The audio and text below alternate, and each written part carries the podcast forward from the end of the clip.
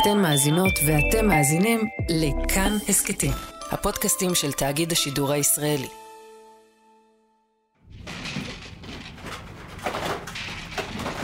חושבת, מה זה האור האדום הזה? אנחנו כבר מקליטים? כן, חיון. אור אדום זה אומר שמקליטים. נו, אבל אמרתי שנייה, עוד לא מצאתי את המכונת זמן. אין, הפעם חייבים אותה. עליך לדעת שמכונת הזמן בכללית זו היא ממודל X2Y, אשר... בלה בלה בלה, מחשבת, איפה היא? אולי תבדוק בבוידם של החללית. זה המקום הראשון שחיפשתי בו, נו. חיפשת באולם הולוגרמות? יש שם רק הולוגרמה של מכונת זמן, לא עוזר. גשר הפיקוד? לא, הלאה. חדר הקפאת נוסעים לטיסות ארוכות? אה, שונא את החדר הזה. אולם הנשפים?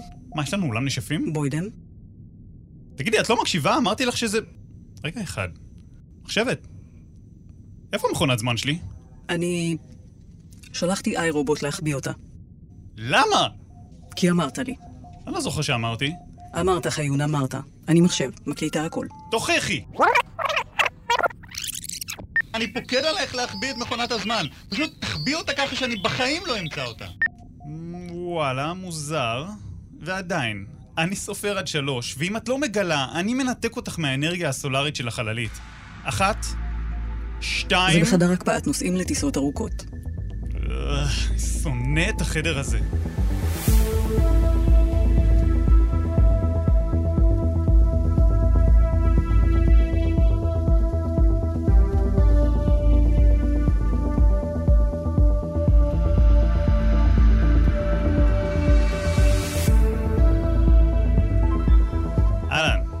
אתם על סוכן חלל, אני בר חיון, ולפרק סיום העונה אני לוקח אתכם לעתיד. העתיד של השמיים. תראו, העתיד הוא בדרך כלל בלתי צפוי. לפני כמה עשרות מיליוני שנים נניח, אף דינוזאור לא דמיין שיהיו מתישהו יצורים עם אגודלים שמסוגלים להבעיר אש. ולפני כמה מאות שנים, אף אחד לא חשב שהיצורים האלה ישתמשו באגודלים האלה כדי להעלות סרטונים לטיק טוק. תחשבו מה היום אנחנו לא יכולים לדמיין שיהיה בעתיד. ועדיין, לפחות מאז שבני אדם התחילו להסתכל לשמיים, אנחנו יודעים שיש דברים שכן אפשר לחזות אותם. השמש זורחת במזרח כבר די הרבה זמן, ואנחנו יודעים לחזות שככה יהיה גם מחר בבוקר. הירח מתחסר ומתמלא במשך חודש, וכן, ככה זה יהיה גם בחודש הבא. אסטרונומים יודעים לחזות כמה פעמים בעשור הקרוב נניח, צדק וונוס יראו כאילו הם בשמיים ביחד. לא מעט שצדק הם יודעים גם באיזו שנייה הירח שלנו יעבור בדיוק בינינו לבין השמש בליקוי חמה ויסתיר אותה. אם אתם גרים בישראל נניח, הפעם הבאה תהיה מתי מחשבת? שיא הליקוי המלא יתקיים ביום שישי בצהריים, 17 בנובמבר, שנת 2180, בשעה 12:31 ו-37 שניות. אסטרונומים יודעים אפילו מאיזו נקודה בדיוק יראו את הליקוי הזה במלואו. מחשבת? אילת, להזמין לך מלון? ללינים שלי. בכל מקרה, אז כן, כל זה אולי ידוע מראש, ויחסית פשוט לחשב את התופעות המחזוריות האלה. אה, אסטרונומים יודעים לעשות את זה כבר המון זמן, זה לא חדש. אבל כיום, אסטרונומים יודעים גם איך הכל הולך להשתנות. ואנחנו נבדוק אם הם צודקים. ותשמעו, אנחנו לא נשתמש במכונת הזמן שלנו כדי לראות ליקוי חמה מאילת בשנת 2180, הו לא. אנחנו בסוכן חלל הולכים בגדול. אנחנו נבדוק איך ייראו שמי הלילה מכדור הארץ עוד מיליוני שנים, עוד מיליארדי שנים. אני רוצה להיות שם כשהכול משתנה בשמיים. מוכנים? יאללה, מחשבת, תתחברי בבקשה למכונת הזמן ותני המלצה לאיזשהו עתיד עם משהו שונה בשמיים, משהו שאנחנו לא רגילים אליו. מתחברת. חייבת להזהיר מראש שמכונת הזמן... מחשבת, יש לי דז'ה וו, את יודעת, זאת מכונה די חדשה, יהיה בסדר, נו, סמכי עליי. ממליצה על 300 מיליון שנה בעתיד. קדימה.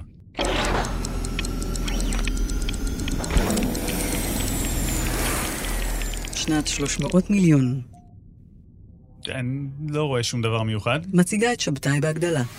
אוקיי, זה השבתאי הכי מסכן ומבאס בהיסטוריה של מערכת השמש.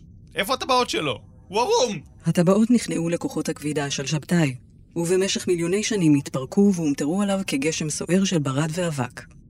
רגע, אני רוצה להבין, לקחת אותי 300 מיליון שנה לעתיד בשביל לראות את שבתאי ככה עלוב? כן, אם כי למעשה, היינו גם יכולים להסתפק בשנת 2025. מ- מה? ת, תסבירי. ביום שלישי, 6 במאי שנת 2025, שבתאי נכנס לנקודה מיוחדת במישור מערכת השמש. נקודה שבה הטבעות הדקות שלו מתיישרות אופקית מול כדור הארץ, כך שזה נראה כאילו הן נעלמות לגמרי. אז את מה שאנחנו רואים עכשיו, בשנת 300 מיליון לספירה, אפשר גם לראות בשנת 2025?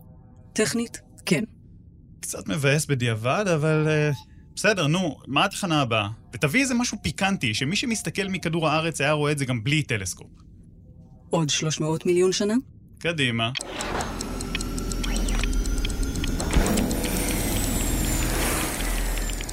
מה- מה, מה זה? זה ליקוי החמה של שנת 600 מיליון לספירה. זה ליקוי חמה זה? מה זה הירח צימוק הזה? הוא בקושי מכסה משהו. זה נראה כאילו לשמש יש פלולה. הוא לא הצטמק, הוא התרחק. הירח מתרחק מכדור הארץ בקצב של 38 סנטימטרים בשנה, ולכן בשנת 600 מיליון הוא כבר הספיק להתרחק עד כדי כך שהוא כבר אינו מסוגל להסתיר את כל השמש בליקוי חמה. תגידי, את החלטת לחרב לי את הפודקאסט? פרק אחרון בעונה, הרייטינג בחלל, ואנחנו פה תקועים עם נוף מדכא של שבתאי בלי טבעות וליקוי חמה בלי ליקוי. מה קורה עוד 300 מיליון שנה, מחשבת? כוכב הצפון עובר דרומה? השמש הופכת לחומוס? לא, מה, זה הכל בגלל שלא הקשבתי לך קודם? לא. טוב, נו, תגידי מה שרצית להגיד על המכונת זמן שלי קודם, נו, נשמע. טוב, אז אם אין לך מה להגיד, אז uh, יש לך עוד המלצות? לא. וואלה יופי. אז עד שהשמש תתנפח לענק אדום שיבלע פה הכל, אנחנו פשוט תקועים בנוף מבאס וזהו? לא. תגידי, סתם נתקעת להגיד לי לא עכשיו על כל דבר, נכון? לא. אוקיי, אה, מאזינים יקרים, כנראה הפרק יסתיים מוקדם יותר הפעם, אה, למחשבת יש באג, ו... רגע, אלא אם כן... שנייה, יש מצב שהיא צודקת ואנחנו באמת לא תקועים פה. מחשבת, תשמיעי לי רגע את הקטע ההוא מהפרק הראשון שלנו, ההקלטה ההיא של קריס הדפילד, שהוא מתאר איך זה להיות בחליפת חלל מחוץ לחללית.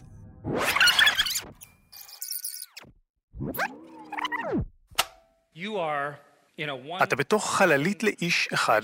זו חליפת החלל שלך. ואתה זז בחלל יחד עם העולם. זאת נקודת מבט אחרת לגמרי. אתה לא מסתכל למעלה אל היקום, אלא אתה וכדור הארץ נעים יחד, דרך היקום.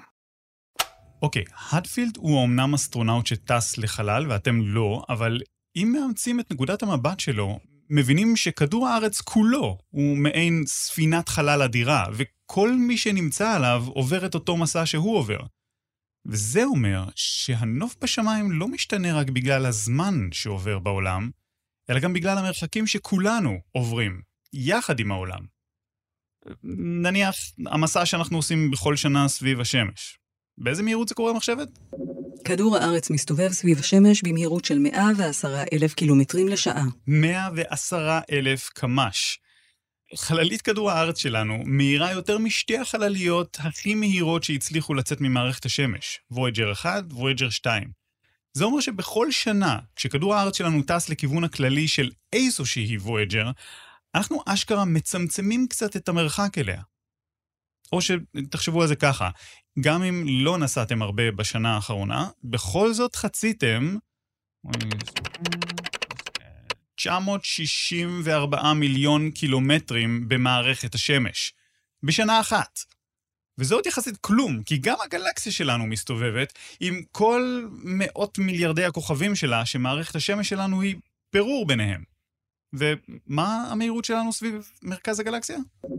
אנחנו טסים יחד עם השמש שלנו במהירות 800 אלף קמ"ש, וכדור הארץ משלים סיבוב סביב הגלקסיה כל 225 מיליון שנה. אוקיי, עכשיו אני יודע מה אתם חושבים. מה זה עוזר לנו, כל המהירויות האלה, מבחינת הנוף בשמיים? אנחנו לא באמת זזים לשום מקום אם אנחנו כל הזמן מסתובבים במעגלים, וכל יממה, וכל שנת שמש, וכל סיבוב סביב הגלקסיה, זה הכל קרוסלה קוסמית אחת גדולה שאנחנו כל פעם חוזרים בה לאותו מקום. אז מה ה big deal? אז מתברר שאנחנו לא חוזרים לאותו מקום, ושזה כן הולך להיות big deal. הכל הולך להשתנות, פשוט כי ספינת החלל כדור הארץ שלנו לעולם, אבל לעולם, לא תחזור לאותו מקום ביקום שבו היא הייתה קודם לכן. וזה בגלל שגלקסיית שביל החלב כולה טסה ביקום. הסיבה העיקרית שזה הולך להיות big deal, ולבלגן הרבה דברים בשמיים, זה כי הגלקסיה שלנו עושה את זה במסלול התנגשות עם גלקסיה אחרת, אנדרומדה. עכשיו, היא אמנם רחוקה, כן, האנדרומדה הזאת, היא שניים וחצי מיליון שנות אור מאיתנו, אבל מצד שני, מסלול ההתנגשות הזה הוא במהירות אדירה, יותר מ-400 אלף קילומטר לשעה, כך שזה רק עניין של זמן. בתוך כמה מיליארדי שנים, שתי הגלקסיות האלה ייפגשו. ואז גלקסיית שביל החלב תהפוך יחד עם אנדרומדה למפלצת קוסמית אחת אדירה. גלקסיית שבילומדה. או חלבורמדה, או אנדרושבילי, נשמע גרוזיני משהו, אבל אתם מוזמנים להציע שם משלכם. אבל רגע, לפני שנחגור חגורות ונריץ פה את השעון קדימה למסע הגדול, לפני שככה נטוס למופע האורות האמיתי בשמיים, יכול להיות שאתם שואלים את עצמכם, איך אסטרונומים יודעים בכלל את כל הדברים האלה מראש? לדעת שאנדרומדה בדרך אלינו זה מילא, אפשר לראות לאיזה כיוון היא זזה ובאיזה מהירות, אבל בהנחה שאין להם מכונת זמן אמיתית, איך אסטרונומים יודעים איך כל הדבר הזה ייראה? אז מתברר שחוץ מלצלם תמונות יפות עם טלסקופים, לאסטרונומים יש עוד שני כלים. אחד זה לבנות תיאוריה, שזה בגדול לספר סיפור שמתאר את מה שהם רואים בתמונות. הסיפור הזה כמובן מורכב ממשוואות מתמטיות במקום מילים, אבל זה עדיין תיאור. והדבר השני שהם עושים זה לבדוק את התיאור הזה עם סימולציות במחשב. ואולי זה הכל נשמע כמו משחקים בנדמה לי, אבל אלה הכלים שהופכים אסטרונומים לסוג של בלשים, שמפענחים לא רק את העבר של היקום, אלא גם את העתיד שלו. אסטרונומים הם בלשי היקום. נניח שאתם אסטרונומים. גיליתם שגלקסיית אנדרומדה מאיצה לכיוון שלנו, ומעניין אתכם איך זה ייראה. במקום להסתכל רק על שתי הגלקסיות האלה, אתם יכולים להסתכל גם על גלקסיות אחרות שכבר עכשיו נמצאות בתהליך התנגשות, כמו גלקסיות האנטנה נניח. בגלל שתהליכים כאלה לוקחים כל כך הרבה זמן, אתם יכולים אפילו להסתכל על גלקסיות מכל מיני סוגים בשלבים שונים של התמזגות. עכשיו, אתם יכולים להתחיל לבנות תיאוריה שמתארת איך גלקסיות מתנגשות. להזין במחשב נתונים לגבי גלקסיות שביל החלב ואנדרומדה, כמו הצורה שלהן, המסה שלהן, וככה גם לדעת איך כל הדבר הזה הולך להיראות. אם אתם בלשים ממש חדים, אולי אפילו תבחינו שבגלקסיית אנדרומדה יש כוכבים שזזים כל כך מהר, שהם היו חייבים להגיע מגלקסיה אחרת לגמרי. ושאנדרומדה היא עצמה כבר תוצאה של שתי גלקסיות קטנות יותר שהתמזגו לפני שני מיליארד שנה.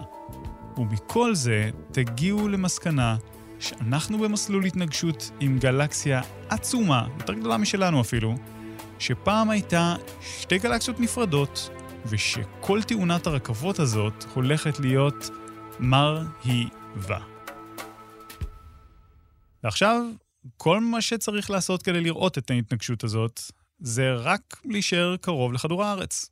להסתכל לשמיים ולחכות חמישה מיליארד שנה. כיוון שהפרק הזה קצר מחמישה מיליארד שנה, אנחנו נריץ קדימה את הזמן, אבל קחו בחשבון שאילו היו יכולים להיות בני אדם על כדור הארץ במיליארדי השנים הקרובות, את מה שאני הולך לראות עכשיו, הם היו יכולים לראות בעין בשמי הלילה שלהם בלי טלסקופ. אוקיי, מחשבת, מוכנה? מזניקה בעוד. שלוש, שתיים, אחת. אוקיי, אז מה אנחנו רואים פה? גלקסיית שביל החלב המוכרת שלנו נראית בשמי הלילה כמו שהיא נראית תמיד. שביל כוכבים אדיר כזה. ממש מחוצה לה יש כתם זעיר בשמיים, שבקושי אפשר להבחין בו עדיין. זאת גלקסיית אנדרומדה הרחוקה, אבל היא כבר הולכת ומתקרבת. היא, היא נראית כמו איזה מערבולת כוכבים כזאת. עדיין זעירה, אבל הולכת וגדלה בשמיים, וזה מספיק כדי שיהיה אפשר לראות ממש את הגרעין הלבן צהבהב הזה שבמרכז שלה. קצת אדום מסביב, כחול בשוליים, וכל הדבר הזה מתחיל כבר להיראות יותר כמו איזה צלחת מעופפת רחוקה שהולכת לחתוך את שביל החלב שלנו. שנת שני מיליארד לספירה. והיא ממשיכה לגדול בשמיים, הצלחת מערבולת הזאת. אוקיי, עכשיו היא כבר ממש עצומה. היא נראית בגודל של כל שביל החלב שלנו בשמיים. שנת שלושה מיליארד, 750 מיליון. אוקיי, והנה, אנחנו נכנסים!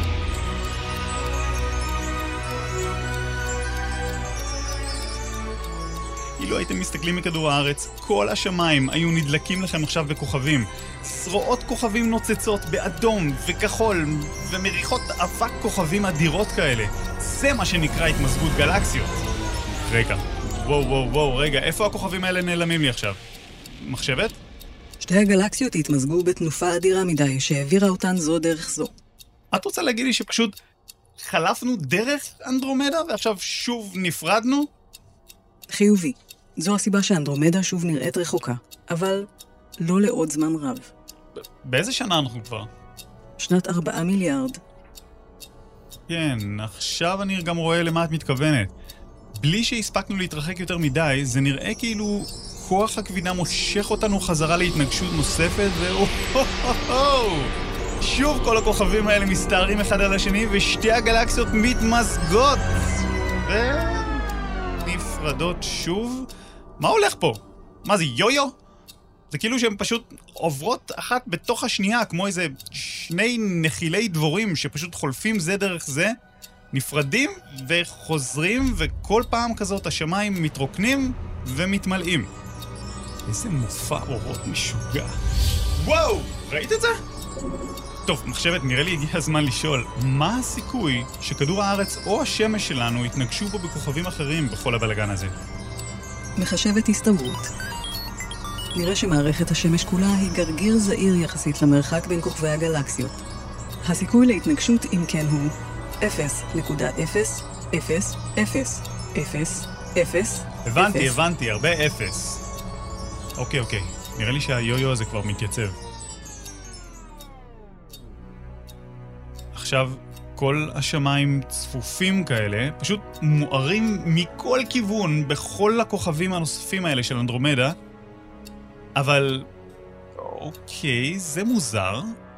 אני רואה עכשיו שלכל הבלגן הזה מתווספים עכשיו גם כוכבים חדשים, שנוצרים בקצב הולך וגובר. מה קורה פה? כאשר שתי גלקסיות מתמזגות, זה גורם לקריסה של יותר ויותר ענני אבק, שמהם נוצרים כוכבים חדשים בקצב מואץ. תקשיבי, כבר אין מספיק פיקסלים בעין שלי להכיל את כל השפע הזה. תחנה אחרונה, שנת חמישה מיליארד לספירה.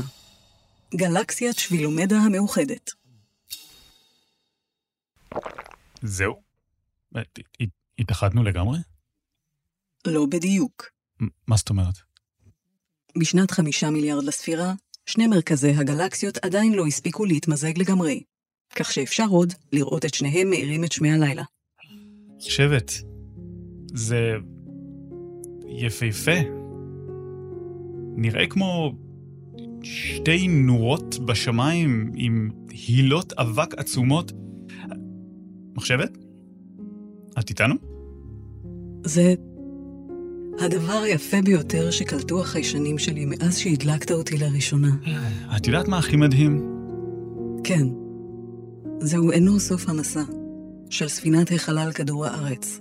כל הזמן הזה שבו התמזגנו עם אנדרומדה, מבלי להרגיש, שתי הגלקסיות האדירות האלה, הן בעצמם טסות ביקום במהירות שוברת שיאים של יותר משני מיליון קילומטר לשעה.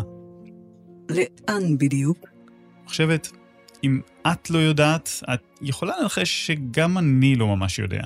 זאת באמת תעלומה, והמעט שאנחנו יודעים על התעלומה הזאת, פשוט מוביל אותנו לתעלומה גדולה יותר. אבל זה, זה לאו דווקא דבר רע.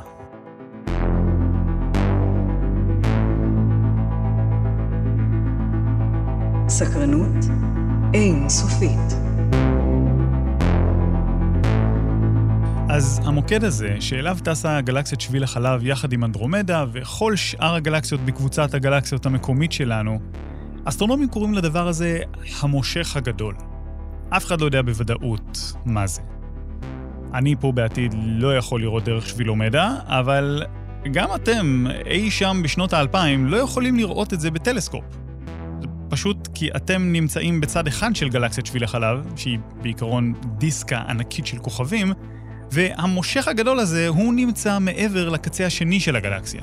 הרבה הרבה מעבר למרכז שבוהק מכוכבים ואבק. זה כמו לקחת פלטה של זכוכית שקופה ולנסות להסתכל דרכה, אבל מהצד הדק של הפלטה. מן הסתם אי אפשר לראות כלום ככה. אז אסטרונומים, בלשי היקום, לא ויתרו כל כך מהר, והם השתמשו בתצפיות רנטגן ורדיו כדי בכל זאת לקלוט משהו דרך מרכז הגלקסיה. והם חושבים שמה שיש שם בצד השני, המושך הגדול הזה, זה בעצם כמה קבוצות של גלקסיות. אבל כאן כבר נוצרה איזו בעיה. כי העניין הוא שכן, אנחנו טסים לכיוון הכללי של קבוצות הגלקסיות האלה, אבל הן לא ממש יכולות להסביר לא את המהירות ולא את הכיוון המדויק שאליו קבוצת הגלקסיות שלנו טסה. ואז התברר שהמושך הגדול הזה, יחד איתנו, שנמשכים אליו, כולנו יחד נמשכים לעבר עוד מוקד אחר בכלל. המושך הסופר דופר גדול. לא באמת קוראים לו ככה, כן? קוראים לו מושך שייפלי, אבל הוא באמת סופר דופר של צביר על עם יותר מ-8,000 גלקסיות. אז המסע הזה הוא פשוט לא נגמר. ואני לא מתכוון רק למרחקים, שאין ספק הם אדירים. תחשבו שרק בעשור האחרון נניח, הספקתם, כן, אתם, לעבור יותר מ-184 מיליארד קילומטרים ביקום. וזה רק תוך עשר שנים, חלק קטן מהחיים שלכם. אבל כשאני אומר שהמסע לא נגמר, אני לא מתכוון רק לקילומטראז' של חללית כדור הארץ שלנו. אני מתכוון גם למסע אנושי מסוג אחר. כי תראו, זה נכון שאנחנו אמנם אפילו לא פסיק בזמן ובמרחב האדירים של היקום, אולי רק איזה פיקסל שמהבהב לרגע וכווה בתוך האינסוף. אבל עם כל זה שאנחנו קטנים כל כך, גם לנו יש משהו שהוא סוג של אינסופי. סקרנות. סקרנות שדוחפת אותנו להתבונן בחלל האדיר הזה, וככה, מתעלומה לתעלומה, גם להבין אותו קצת יותר. להבחין ביופי שלו, להתפעל מהריקוד הגדול הזה של גרמי השמיים, ומהם ללמוד גם על התנועה שלנו ביקום.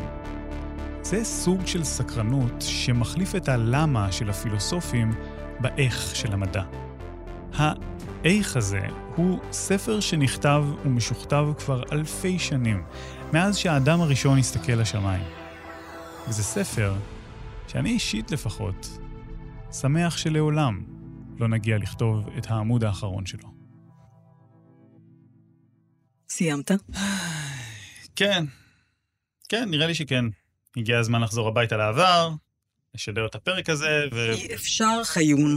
ניסיתי להגיד לך שמכונת הזמן ממודל X2Y מסוגלת רק להריץ את הזמן קדימה, בלי אפשרות לחזור. מה? אה, אז אנחנו כאילו תקועים פה בש... בשנת חמישה מיליארד? עכשיו, המכונה לא יכולה להחזיר אותנו לעבר? אימייל. מה? המכונה יכולה לשלוח אימייל לעבר. זהו. אה, אוקיי. אה, נו, סגור. אז אני אשלח לעצמי הודעה לא לגעת במכונת זמן. זה יהיה כאילו כל הפרק הזה מעולם לא קרה, אבל עדיף מלהיתקע כאן. אתה לא תעמוד בפיתוי. Mm, צודקת. את תשלחי לעצמך הודעה להחביא לי את המכונת זמן, וככה... מיותר. אתה כבר איימת לנתק אותי אם אני לא אגלה לך איפה היא. נו, אז תשלחי גם הקלטה. חיון. שבה אני פוקד עלייך להחביא את מכונת הזמן. פשוט תחביא אותה ככה שאני בחיים לא אמצא אותה. תן לי לנחש. בחדר הקפאת נוסעים לטיסות ארוכות. רעיון מעולה. אני שונא את החדר הזה. טוב, שולחת הודעה לעבר. אנחנו עדיין כאן. מה אתה אומר? שיט. רוצה להקריא קרדיטים? לפחות נשלח מייל עם הפרק לכאן הסכתים של העבר, וכך הם יוכלו לשד... לאן אתה הולך? לאולם קריוקי, נו בואי, בואי לשיר. האזנתם להסכת סוכן חלל. יוצר ומגיש בר חיון. עורכים ניר גורלי ודניאל מאורר, עורך סאונד ומיקס רוני קלדרון, ואני מחשבת, כלומר הדר סיטרוק. פרקים נוספים מחכים לכם באתר כאן, ובכל מקום שבו אתם ואתן מאזינים ומאזינות בו להסכתים. ניפגש בעונה הבאה, בתקווה שהתאגיד ישלח לנו פה מכונת זמן תקינה. ועד אז, תמשיכו להביט למעלה.